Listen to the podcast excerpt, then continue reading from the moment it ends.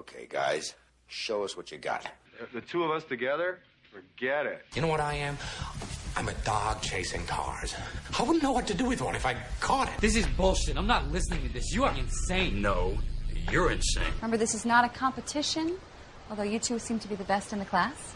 This is your last chance. After this, there is no turning back. It's the stories that you tell. So much fun and, and imagination. You're looking at your claws and you're looking at your fangs and you're thinking to yourself, I don't know what to do, man. I don't know how to kill the bunny. With this, you don't know how to kill the bunny. Do you know what I mean? What you just said is one of the most insanely idiotic things I have ever heard. At no point were you even close to anything that could be considered a rational thought. And remember, no one has the right to touch you in your bathing suit area. Are we fucking ready? Roll cameras. Action!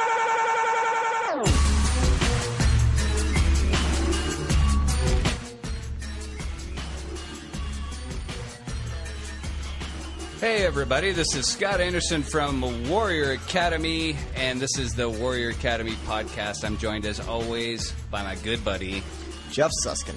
What's happening, Sus? I'm great. El Jefe. We are also uh, joined at the third chair by our good friend, Ross Cohen. Hello, hello. What's up, Ice Cream Man? It's all good. Another uh, warm day here in February in Colorado. Today is, as we record this, it is February 13th of 2015. It's Friday the 13th. Do you know what that means? Tomorrow's Valentine's Day. Wrong. Pull out my ho- hockey mask? Wrong. But good guesses, guys. Today, uh, Fifty Shades of Grey opened. I am so excited. I, I got to tell you, I, I love. I can't call it a romantic comedy, but all this shit like Notebook, P.S. I Love I, You. I I'll go watch not- all that crap. I only know it by reputation. I haven't read it, haven't seen it, but I think I promise a you, I rom-com will is be going to probably it. Like you're. Not romantic comedy, but but these like romance flicks. Uh-huh. I bet I can figure it out. I've never even watched, like, read the book, read any synopsis, but it's probably the same formula. Like, it looks like rich, um uber sexy guy all of a sudden falls for like the the naif. Yeah, and then she rejects him. Then they break up, and then they re-find each other. Or That's maybe pretty much it's more it. like The Secretary or something like that. Yeah, that was a pretty good flick. Yeah, that was a good I gotta one. say, but um, And this is, one, I should just say, this is is, that an probably adult something film? that- you should probably bring No. a date to this movie. Don't go solo. No, I was just about. I was just about to ask uh, Jeff, like, going to see Je- Jeff, Shades you want to go see the Fifty Shades of Grey with me? Absolutely, Absolutely. at the at the Alamo. And wear a couple of flamboyant shirts and just just see if we can confuse people. You guys let me let me know how that goes for you. You, you wouldn't go see it with me? No. Really? No. What about a group of us? Go get a bunch of guys.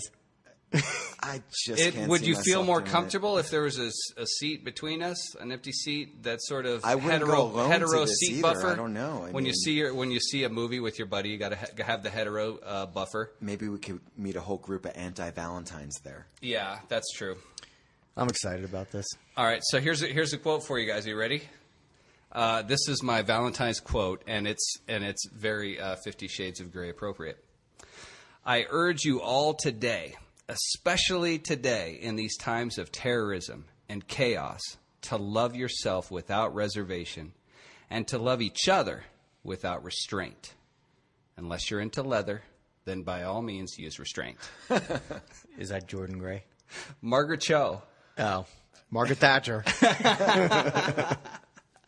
and uh, it, it's it's very appropriate. I think that we're recording this uh, on the eve of Valentine's Day because we're sort of revisiting a subject. I don't want to say addicted to love, but I think it was Ross who recommended this book to Jeff. Jeff recommended it to me. We've all.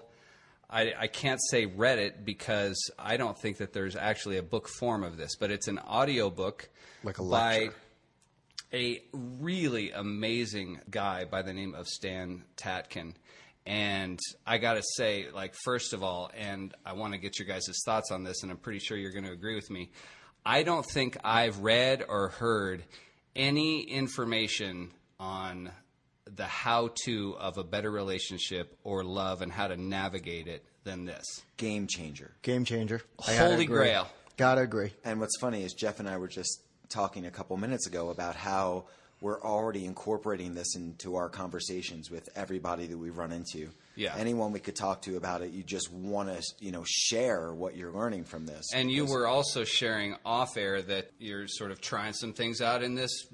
I would, I don't, I don't want to put words in your mouth. can. Maybe not new relationship, but you're seeing someone, and some of these ideas that Stan has uh, injected into your brain seem to be working. They do, they do. It's really funny how it, it, you know it's almost an overnight change. I can literally take some of these concepts. I understand myself a whole lot better straight away, and we'll get into you know a little bit more of that. yeah. But being able to understand myself and then understanding what other pe- what other perspectives people are coming from is just groundbreaking. El Jefe, what about you? the thing I took away from this book was how fragile the like how fragile relationships are and how damaging like the things that you can do on a daily basis can really just erode the relationship. Like it just chips away at it. And that was kind of the thing I, I, I took away from the book was each and every those moments those present moment things that are occurring it's either it's like a matter of honor. It's either your honor's either go either going up or it's being diminished, and it's almost like everything that you do within the relationship is either moving you forward or taking steps backwards. And I just never knew that it was that dynamic. Mhm. You know, Well, the other interesting thing about this is how it approaches relationships, not necessarily from the this is what guys do. It's this is what women do. It's not really a, a men are from Mars, women are from Venus sort of thing. And not to disparage that book, it, it, it never really worked for me, but it worked for a lot of people conceptually to help understand each other. But I, I'm going to say that book I thought was horseshit. It really, in fact, it Okay, actually well, hurt see, me you in a couple of relationships. I think. I was trying to be diplomatic, and, Sorry. and you were just If the if the author's listening, I'm sure he is. But uh, I'm sure he is. I'm sure. Di- n- not a huge fan of that book. this book, however, This is it, man. I'm This where it's at. So we're break. I think we're breaking the story wide open. This is the book, and and I want to make sure people understand audiobook that will change your perception of relationships, and I think it will help improve them dramatically.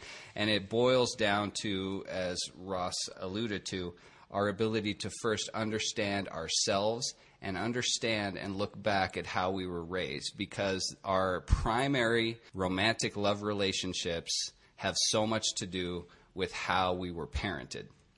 Mhm. So that's, and he says some stuff I think that's really, I thought was very.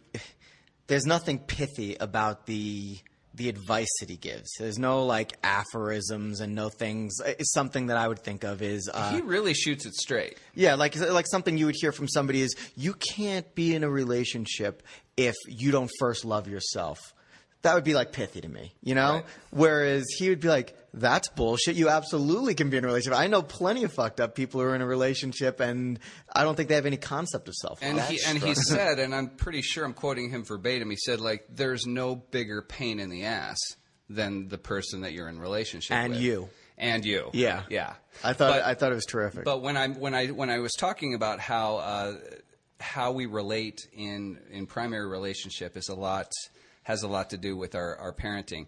I want to say specifically, and this is a factor, but it's not what I mean. But the, when you're observing your mother and your father, that's something different than what he's really talking about in the book, it, which is how your parents and you related. Mm-hmm. So, but I want to get into that. But I guess we, we should probably start if we're sort of going through this book chronologically. And I want to do that because I, I have a very good hunch that it's going to take us two podcasts to really get through uh, just so much great information that's in this book. So I, I guess I want to start with chapter five when, when he sort of drops the bomb that you, when you're in love, you're not really experiencing an emotion. You're actually suffering from an addiction. You're on drugs. Yes, I think that's that's what he said. You are on drugs. So I, I'm going to go ahead and toss in some "Addicted to Love" Robert Palmer here while I talk about love addiction because I, I think I, I mentioned very early on in this podcast. Jeff and I talked about love addiction. Okay, But uh, what's interesting about uh, this book is how he talks about when we are in love, we're actually on drugs, and we're on endogenous drugs, or drugs that we create. Mhm. It- It's our brain chemistry that we're creating. We're creating oxytocin, testosterone, dopamine, and we like dopamine because dopamine makes us want more of something, right? That's the press the button, get the reward, press the button, get the reward. So we love dopamine. There's also noradrenaline, and that helps us keep our attention. It helps us focus on something or on someone. But what I found really interesting about this is how we actually reduce or you know where everything spikes up we actually have a drop in serotonin Mm-hmm. and serotonin is the drug that the brain provides us to help us calm down and feel soothed. Anti-anxiety, yeah. It's anxiety, anti-anxiety. Now, when we're in love, that drops, and that helps us. It helps us uh, from a bioevolutionary st- or standpoint to like go. Uh, where are they? I'm thinking about them. I miss them. I need to be near them. Like we get anxious when we're not near them. I didn't So get a text back. Oh my gosh. I didn't get a text back. What does Like- this mean? Or I texted her and I'm looking at the phone and not seeing dot dot dot. hey, hey, I was just in the shower. I I wasn't sure if you called. Uh, Call me back. but I, I hate that. I've I've like actually had to turn that off because like when so, when you're texting someone and you text them and they receive it and then you see dot dot dot and then it goes on forever and you're like, what the fuck is taking you so long? And then you get a one word And then it's answer. like, yes. yes. it's funny because That's a, that's an iPhone uh, thing, by the way. Uh-huh. Android doesn't you could do turn it. that off. You could turn that off. But I'll say that you know you are waiting, and, and the more you have to wait, and you, your serotonin's down, you start analyzing every word you wrote, everything. oh my gosh, did I use that word? Oh no, what is, what is she thinking? Right. So it helps us obsess. Oh yeah, Helps us Right? obsess. But obsessing feels good. Eh. what it, I mean, well, you know, creating the bond, I guess. Right? Exactly. Yeah, it- it's it's it's creating the bond. This is this is bioengineered ability to procreate. That's what nature wants. And that's what he talks about. He said, which is funny because he, you know, there's fight or flight, but they also the big F is on there as well. The big F. The big F. You can't say that on the You air. know, F space CK. I prefer an asterisk. Yeah, but I mean, when you get when you get adrenalized, you know, which he talks a lot about as well. Mhm. You know, when you get when you get sympathetic in your brain when it goes to that aspects. I mean, that's a big area that you're going to. So Right. So the the other thing that I found really interesting is, and and we know this too, we just don't intellectualize it in these fancy words, but alcohol reduces asymmetry perception, and that's our ability to distinguish a face that we find attractive, and that's why when you drink a lot of alcohol, suddenly it's it's not like your standards get lower. It's just Your your, ability to perceive beauty as you perceive it tends to drop and that's exactly what's happening when you fall in love it's sort of it's it's reducing our ability to um, these are things that I count on when the girl drinks. exactly My completely asymmetrical face. but you know nature it, this is this is all part of evolution nature wants us to procreate so it has created these drugs that we can manufacture in our brain to help us become obsessed and to draw us closer to someone but nature is in no way concerned with long-term relationships we c- we I mean we used to w- uh, 30 used to be a good ripe age, you know, to live to. Yeah. You know? I mean, when you when you took vows, however, in antiquity, back way back when, You didn't have You're to- just like, I will love Yeah, you forever and I'll ever. love you That meant thirty. We're going to That's spend like- ten years together. That's cool. Yeah, I'm down. We got 10 good years. Like sure I can make that promise. Popping out babies at 13 and 14. Now, 70, 60 years later, so into troubles. That's right in. because you're in your 60s now, isn't that right, Jeff? Oh yeah. Just in his mind. So yeah, it uh, nature doesn't care because we used to die at 30. Now we're living until 80, and so we, when we look at somebody that's like they made it 50 years, And you were telling a great story uh, in class this morning. I would love it if you shared that again because you said that you were a, a best man at a wedding and you approached two women that. My that- grandmothers. Both of your grandmothers. Yeah, so I, I was able to get them together before they passed, and uh, so that's about hundred years of marriage experience between the two of them. And I said, well, what are the three? What are some things that I need to tell this couple that's getting married? Their names were Chris and Karen, or they still are Chris and Karen. And uh, what should I tell them? And my one grandmother said, well. I always treated your grandfather like a king. That way, I was always a queen. If I treated him like a joker, or if I treated him like a clown, I would have been married to a clown or a joker. He was a king. That made me a queen. Okay, great. Then I asked my other grandmother, and she was like, Well, you know, you're going to hit bad times. It's going to happen. So, my suggestion is you got to really enjoy the good times because those bad times, kids are going to get sick. Things are going to happen, you know, hospitalization, sickness, illness, financial problems. So you really got to enjoy the good times. And that to me really made our marriage work. And then I looked at him and I was like, and what's the final most important piece of, of uh, advice you'd give me? And she said, well, what are their names? Chris and Karen? And I was like, yeah. She's like, they're going to get into fights. You know, it's going to happen, small, big. And the thing is, is no matter how big or how small those arguments or fights are, shortly after, one of them has to quickly go to the other one and say, I'm sorry, Karen. Bought down the house at the wedding, by the way. That's another another theme TM. of uh, your brain on love. Actually, is how quickly you can really take down the walls that you put up when you're in a bad place. Yeah. Mhm. It's how quickly can you come out of that threatening stage. You know, I I also had the opportunity to ask somebody that lived a good long life and had a really long marriage. She was sweet, like probably 75, 80 years old. But I said, please tell me, like, I, I need to know how you managed to make a marriage work for, and it was like closer to 60 years. Mm-hmm. And she looked me dead in the eye and she was like, oh, honey, it's the sex. And I was like, wow, thank you. Mm. I'm not really sure what to do with that info. I'm not sure what to do with that info, but it, it sometimes that feels true. Oh, yeah. But the thing I would say, what Ross was alluding to was about how you fighting, you know? And I thought that that was a really interesting part of the book where they just said, you have to take care of this quickly. It's so uh, detrimental to the relationship when it's left out there hanging, like what you do to yourself individually in your mind, what it does to the relationship, what it does to trust. I didn't realize, like, that those fights are that detrimental.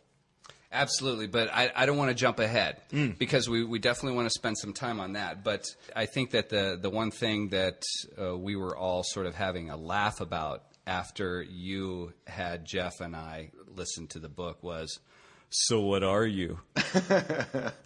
So I want to start to break that down because one of the things that Stan Tatkin identifies really, really potently is not like men are from Mars, women are from Venus. Is he has these three archetypes. Okay, we're going to start with this. There's three basic archetypes, and you develop these archetypes from childhood in how you relate to your parents. And the first is called an island. And an island is we're all Ross just pointed to himself. That's that's me. And I think you probably can quickly, you know, listeners assume what an island is. And an island is a person who does really well on their own and they experience quite easily uh, interpersonal anxiety or stress when around a lot of people. Islands developed because their parents weren't paying a whole lot of attention to them and they had a lot of time on their own. That definitely describes me. I played a lot on my own. I read. I, I just was a bookworm. I read all the time in my room. I didn't have a lot of friends, and there there wasn't there was nothing wrong with me. Nothing. Nobody bullied me. My parents weren't horrible or, or abusive. It's just that they were a little bit standoffish, and I tended to do my own thing. Now I had two older brothers, but they were five and six years older than me, respectively. So the last thing that you want when you're 12 or 13 is to hang out with a seven year old. So my brother's kind of like, go away, you know, sort of got kicked to the curb a lot. So I had to spend a lot of time on my own, and I developed a sort of island personality. I also want to quickly point out before I turn it over to you guys that all three of these archetypes are normal. And that none of these are the right way to be or the wrong way to be. It's just three different ways in which we can develop. And they're these are also exaggerated. And it's a great exaggeration to try to illustrate a point. Like I said, it's an archetype, and that you can demonstrate island like qualities and still be a little bit of something else. So let me put this into other terms that the yoga listener might appreciate. So if we approach it from an Ayurvedic standpoint, there's three dispositions in Ayurveda. You know, there's Vata, Pitta, and Kapha, and those are tr- three just sort of physical predispositions. And you're not necessarily a Pitta at the exclusion of Kapha or Vata. Have, You're like, not Vata. tendencies. Yeah, they're tendencies, and you can be a combination of things, but you tend to be. If you listen to these, you can kind of go, "Nah, I'm an island. I'm pretty much an island," and that's that's what after listening to I can't remember chapter eleven, I was like, "Well, I'm an island." So, what about you? Interesting answer. I can display island tendencies. The women I date are more pronounced islands than I am, and it makes me something of a wave. Holy shit, Jeff! I've known you for a long time, and that really, that really hits the nail on the head. That totally explained a lot of your relationships and stuff like that. Mm-hmm. That's so cool, Ross. I'm an island, but I will say what's very interesting, and when we're on these drugs, as Stan so eloquently says, we all, everybody, when they're getting into a relationship, displays anchor like tendencies. Right, and I don't want to give that away yet, but you're absolutely right. That's and right. that's sort of where relationships get screwy. Is it's not like we're putting on a mask, but kind of it is.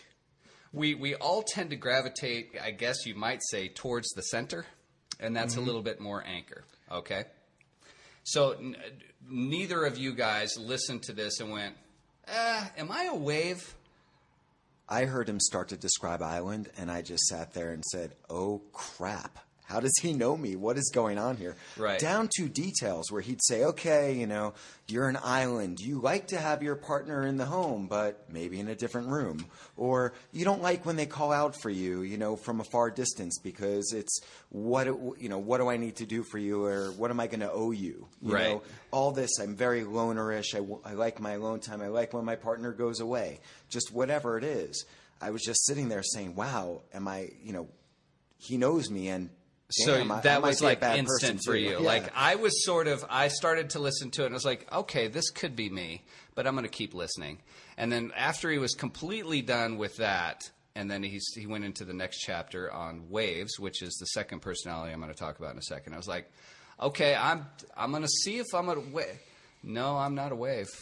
He But described a wave later on, like how the waves were responding during like problems, and based on the women that I've dated, that it, it can it forces my hand. I'm forced into the role of wave. Uh huh. So I, I noticed that, and you know, it's funny because they other books talk about different types of people. Like I've heard it being like, "Poor me, just want to be liked, intimidator," and is- let's just say you're more like one, and if you try to go the other direction, it makes you anxious because it's not natural to you.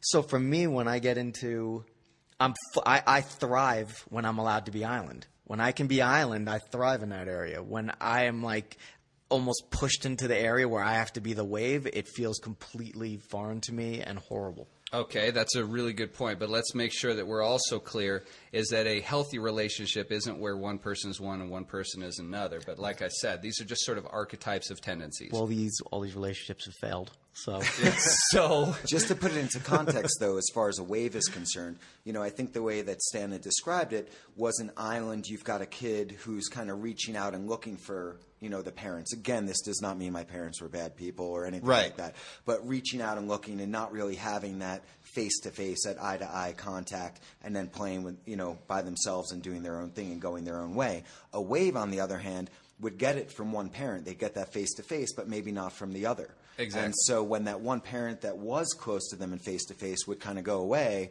they'd be left holding their arms out again and waiting for that affirmation that they're used to from the other parent, maybe not get it or just in an empty place until that other one came back. So a wave you know, the way I look at it as well is, and I've dated plenty of waves, are people that may want to complete, you know, on a consistent basis, reaffirm feelings, look for ways to define different things in the relationship.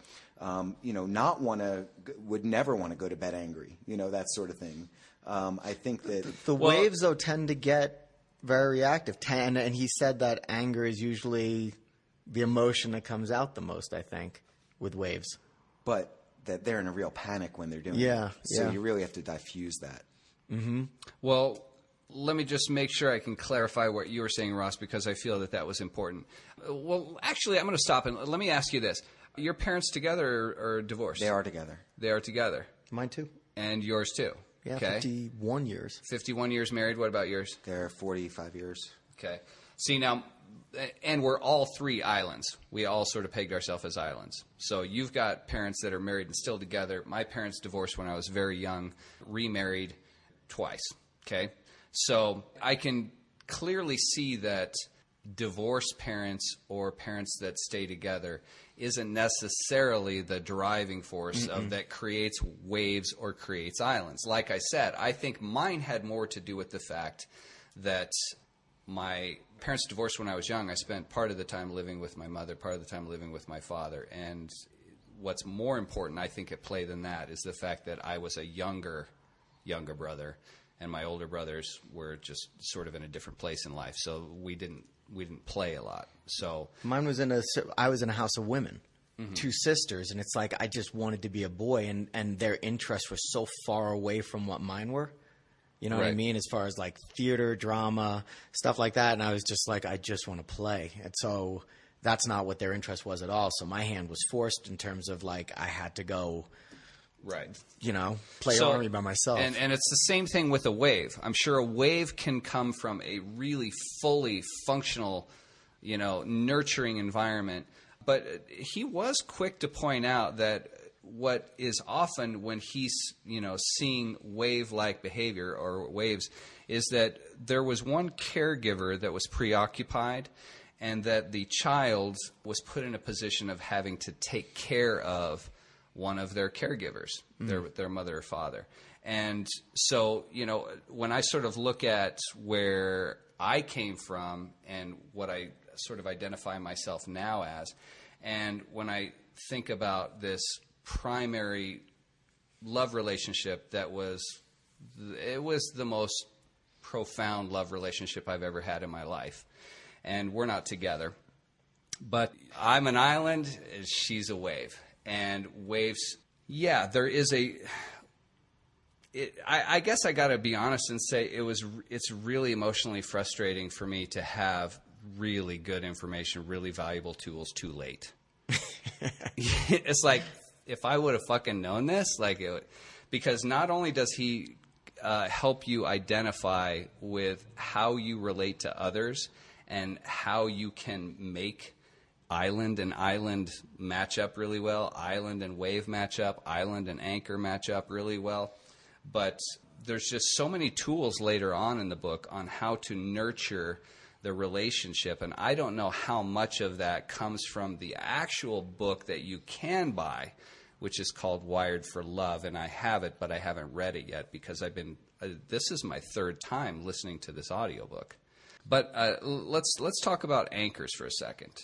Do you feel like having armed yourself with this knowledge that you're able to be more anchor like and trying to be more anchor like, or do you just understand I'm a wave, uh, an island, and I know how to relate to a wave, but it doesn't make me an anchor? That's a great question. I think. I think it is a great question. Thanks a lot. Fantastic for, question, I appreciate Scott. that. Thank you. I think that I'm actually more in tune with being an island. And you know what's funny is islands and waves are kind of at the opposite end of the spectrum, and anchor's kind of in the middle and goes both ways. And when I look at it, when I've dated people or been in relationships and they're a wave, they're on one end. And the more wave like they become, the more island like I become because it becomes more uncomfortable for me Mhm. you know, I'm finding a way now to say, well, I know they're going to be wave like. How can I communicate better to move t- more toward the middle when I communicate with them and have them move toward the more toward the middle as well versus pull away and just get farther apart? Yeah, I was once given some really good advice that's always been on my mind, and it's really simple, and that is that we chase that which retreats. And that's why Jeff over here, who's I just I just want to be an island. And then I get with an island, and then I become a wave because they're more island than me, right? But there's really just sort of this give and take, and, and I definitely see it. You know, if I were to sort of think about the last year or last attempt I made to to be with you know codename Helen, I was definitely becoming wave like, and she was becoming more island like, and it's really interesting to see how these archetypes that he describes so simply and in in uh, audio chapter in five to ten minutes, you're like, oh god damn it. I think when you go against your, I think That when you was go so easy. I- it's hard to thrive when you're going against your common tendency, though. I think so. It's like when you're saying that your your common tendency is towards island, and then you're thrust into the wave roll, and same for the codename person you were talking about. It- she probably also made her. You know, it's like something feels wrong here. It's like where, where it's like the the role is incorrect. Right. You know, what I- and I mean that that's why we're talking about probably X's. But um, you know, and then the anchor thing is interesting because I think he talks about how when it starts out, we all kind of show, you know, the mask of our best selves. The best selves is we all want to come in there as a as an anchor. But let's like- be careful. We, do, we don't want to leave people with the impression that the anchor is the best self. What he said was the anchor believes in mutuality. Your happiness is as important as my happiness, and what That's is like the, fog of love, though. I think that no, no, no, that's no, no. happening. He he said that the anchor seeks proximity, but isn't clingy. Right, and that's what. So I said to Ross the other day. Someone put it to me is that after three months, the rep goes home. so I think we all come into like the relationships and we're like, I'm an anchor. I mutual this and that mutuality. I think that you just said, and some other big words, proximity, So- right. and all this other stuff. And I think that that's great. And I think at the beginning, and I do believe that you feel and think these things, but you are. So and we don't do it consciously, but it's sort of No. like, all right, do, do I got you? Oh, do I got you? Do I got? You're in, right? Do I got you? Okay, I'm really, I'm really an island. that that Right. can But that can again, happen. like I just said, I'm ch- I'm trying to take this the right way and not be and become a little bit less island like and move more toward that middle myself. Do you ever see that I'm movie? conscious of it. Yeah, like I was watching Casino the other night, and after I'd read this book, and I'm watching Sharon Stone and Robert De Niro when they come together and fall in love, and she's one way, and then by the end of the movie, she's just batshit crazy. And I was like, I think that that's kind of not the woman, but men and Yeah. women is at the beginnings it's yeah and you said a mask. I don't want to like your persona is a mask. Your persona is what you choose to share what you choose to let everybody the outside world see about you. So in a way it's a mask. I'm not saying it's an unhealthy mask. I'm just saying it's a mask. And then i think as the relationship grows well you know the the, the things come out like Let me ask you a question, Jeff. Do you think that if your partner, whoever you're with, do you want them to read this book? Absolutely Absolutely. They- I mean, I, I think, I mean, if you're not right for each other, you're not right for each other. But if you got, if you want a shot at working well with each other, this is a good sort of roadmap. And you know what was interesting is I was with a good friend the other day, and they have a like this really terrific marriage. And my head's on all this stuff because I'm reading the book, getting ready for the podcast, and I go to lunch with them, and I was like, "How do you make it work so well with your wife?" I don't know tons and tons of great relationships. A lot of them are very unconscious, you know, like stuff just happens and they're just reacting to everything that happens. But this one seems like a very aware and awake relationship, you know. And I was like, "Well, how do you guys do it?" And he's like, "Well, how do you get in shape?" And I was like, "I go to a trainer." He's like, "We have a coach." And I was like, I thought that that was probably one of the most brilliant explanations that I'd heard. He's just like, you think that we're after 11 years we're doing it on our own? He's like, that, that's the silliest thing I've ever heard. He's like, we need an expert to kind of show us the directions all the time, and, and that's the, that's part of our work. And I thought that that was brilliant. That's this cool. book, in many ways, Yeah. is a coaching session. And you know what? He, do you remember what Stan Tatkin said at one point in the book? He said, as a therapist, and I don't, I'm taking his word for this. He seems like an expert. Seems to know what he's talking about. I, I listened to the whole thing almost three times now, and I'm just like, okay, I'm buying into what this guy's saying. And he said that most people that are in relationship and that are in therapy separately, Doesn't work. it's over. But people that are in relationship and they're in therapy together, they that works. And I think doing the therapy when things are good is is a really Is also a really good thing that has to happen because I mean that it's it's probably the most important. He even said it. It's probably one of the most important things that's happening in your life, especially if it goes bad. Let me tell you, everything else becomes very small compared to that. And he even said when he the reason he got so into that type of counseling was because of his own divorce.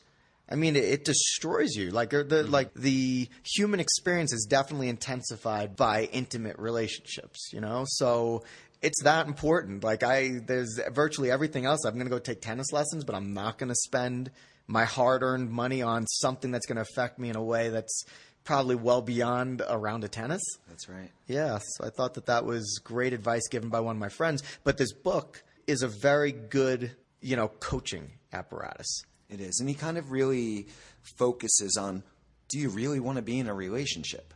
And it's either yes or no. Mhm. And if you do, you're going to have to work at this. And again, like you said before, the person you're with is going to be the biggest and, you know, pain in the ass in your life. And it's it happens in so many aspects of our lives. It's sort of you look at it and you go, I had to fucking study and take a driving test before they would let me drive, you know? And it doesn't seem like it as as important of a thing to study and be certified to be able to do as having a child, being in a relationship. And so or being sort the president. Or being you the don't president. really have to pass anything to do that. No, you don't. But but if you do do the work, if you study for love, the way you studied to, get a if you if you had to pass a test before they would let you be in a relationship with somebody, you would fucking do this work. And I think like this is the work. I hope I meet this guy. I want to shake his hand. I want to. It's solid. I think one of the cool lavish- things is how I want to throw candy at him. He's a heck of a coach. I, I thought that uh, some of the things he points out is like the way that we like to see ourselves in a relationship. We're always pointing that critical eye outwards, you know. And it's like, well, I'm low maintenance, and he's like, you're not low maintenance. You're not. there is no such thing. He's as low like, you are a. Yeah. burden, and he's like, and you're a pain in the ass. Like, just get it through your thick skull right now. The only thing that's happening is you and your partner are agreeing to be burdened. That's right. That's right. Yes. By each other. Yeah, that's You know? it. You're you're agreeing. It, uh, I think he said something to the effect of, "I take you to be my pain in the ass." It, I thought that was great. Uh huh. You know, but I just think that uh, relationships in that capacity is, is if it goes wrong, there is no, there's no greater destruction of your life. A relationship more so than just about anything. Mm-hmm. It can really blow up your life. It can really enhance if your you life. for sure. want it and it goes right, then you are rewarded in a way that is unbelievable. I mean, again, like talking about, and this is the term that sticks in my mind so much, and it's something I want an enviable relationship. Exactly. It's something that you are so comfortable in it, and so you thrive there. You thrive. And society also views you differently when you're in a successful relationship. It's a very Yeah, see this this I didn't know, and that sort of speaks to our podcast a, a week or two ago when I talked about like, is there a social stigma? Like, and and we were talking about the invisible scientifically they're Invisible actually girlfriend. He, yeah, he invisible girlfriend, invisible. Did you not hear about this? I was I was in your class when you told us about it. Oh my god, I, I don't want to rehash that. Just go back and listen to the podcast. But, But- like, if, if you're if you're so desperate to have people convinced that you're in a relationship because there's a social stigma attached to being single, go on. Then, oh my god. Anyway, that service has done me wonders. Twenty four ninety five a month. I feel uh, socially much You more get accepted texts right late now. at night when you're lonely. I Oh, look at this. so far, so far, I think what the only thing that we're going to get through today, uh, other than describing the, these sort of basic archetypes, is the fact that you can, by understanding the archetype that you are and understanding the archetype of the person that you're in relationship with, you can figure out a much better way to relate to each other. And there's a lot of miles between me and when I read Men Are From Mars, Women Are From Venus. So I'm not sure what the solutions were on how Pithy Mars and right Venus word for that relate book. to each other. Jeff really hated that yeah, book. th- th- that one that one messed me up in a relationship. I actually tried to do what it said in a relationship, and I just felt like emasculated half the time. Yeah. I didn't like it. But I thought there other, as far as the archetypes, we probably could finish out some of the other significant archetypes that he points out. Well, the, I want to go on to say though that um, islands they tend to, by their very nature, they auto-regulate. And I'm not talking about masturbation, ladies and gentlemen. Auto-regulate means you can self-soothe and that you just do well on your own. When you, you calm down when people go away, right? Mm-hmm. And the wave tends to be very happy when people are around. And it's very difficult for both of these types. It's very difficult for the island to go from being alone to being in, around people. It's very difficult for the wave to be around people and then be alone because the, it sort of goes against their nature. But understanding that, it you had said how it feels threatening when you're called from another room, sure, by name. And he was, I thought that that was really. That's when I was like, oh God, I really, I'm definitely an island. Because when somebody calls you from another room by name, you're like, you're being called upon, right? You're being pulled out of your world. You actually have an you know? adrenalized response, they say to it. Like, it, it, that's how much we react and identify with our actual name. Right, but Yeah. see what's cool is is that there's just so many tools in this book that says like if you're this and your partner's this, this is how you want to ask it's them or so speak to them. Simple. And it's so simple. And I listen to it and I say, if someone would just treat me like that, wow, that's easy. Yeah, so de- I definitely feel like this is like the manual. You want to be in relationship? You want to pass the test? Mm-hmm. Here's the material. I think it is that good. I'm in love with this book. You know, there, there's a part to it I thought was funny when you were talking about sort of the arguing and fighting part, and he he'll kind of stuff these little gems in there here and there, and he just, it's not even a part of it because it's it's something of a lecture. And he threw in that gem. He's just like when you fight, when you're in a stress situation, the less words, the better. More words will actually worsen the situation, and I thought that that was really great because everyone seems to like just want to get their point across. It is not the Uh-huh. time to get anything across. It's the time to like, unless it's positive stuff, use as little little words as possible. I like that. And he also described a, a relationship of a island and a wave that are trying to talk and sort through a difficult situation. And for the island, it's like the, we don't know what to say because we don't even know what we're thinking. And there's shame And involved. and There's we shame. have to we literally have to go away and think about it. In fact, it's very common for an island to say like I need to think about it.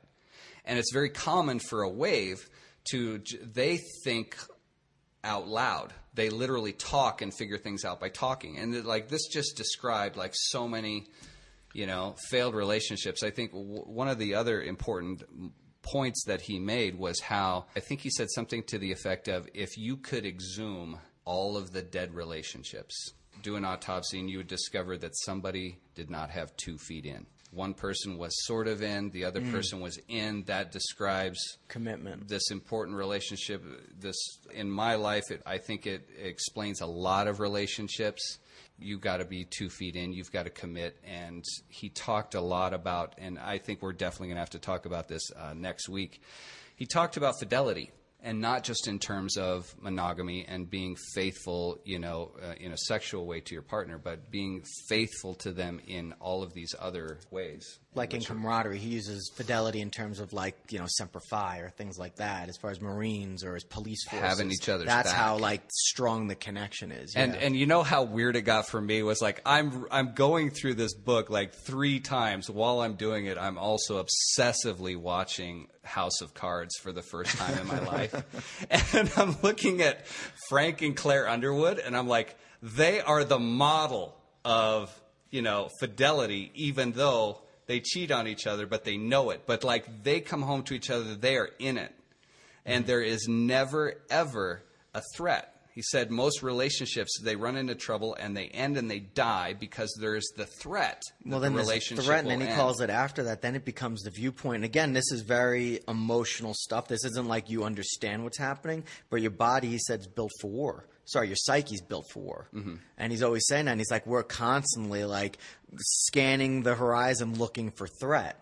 And then obviously, like in relationships, when that threat starts becoming more pronounced, then it turns into predator. Like he said, they takes two Yeah. divorced people, puts them in the room, and their heartbeats go like through the roof. Right. So- but I'd, I'd love to get him into a room, and the, one of the first things I'd ask him is, "Do they have a healthy relationship on House of Cards? Because it looks to be the model of what you know you're describing." But What I think say, I was going to say you you said something that really just hit my head, which was you know people having one foot in and one foot out, and it's really interesting because I said earlier I, I start relationships and everyone puts their best version of themselves or their most stable version of themselves, their anchor self forward, even if you're a wave, Their- even if you're their an Facebook island. profile your forward. Facebook exactly your dating Yeah. profile. There's nothing wrong with that, um, but you're putting that forward. And Living the life. as an island, I end up putting it all out there and I lay it on thick and I want to be in love and I'm addicted to these drugs and it happens.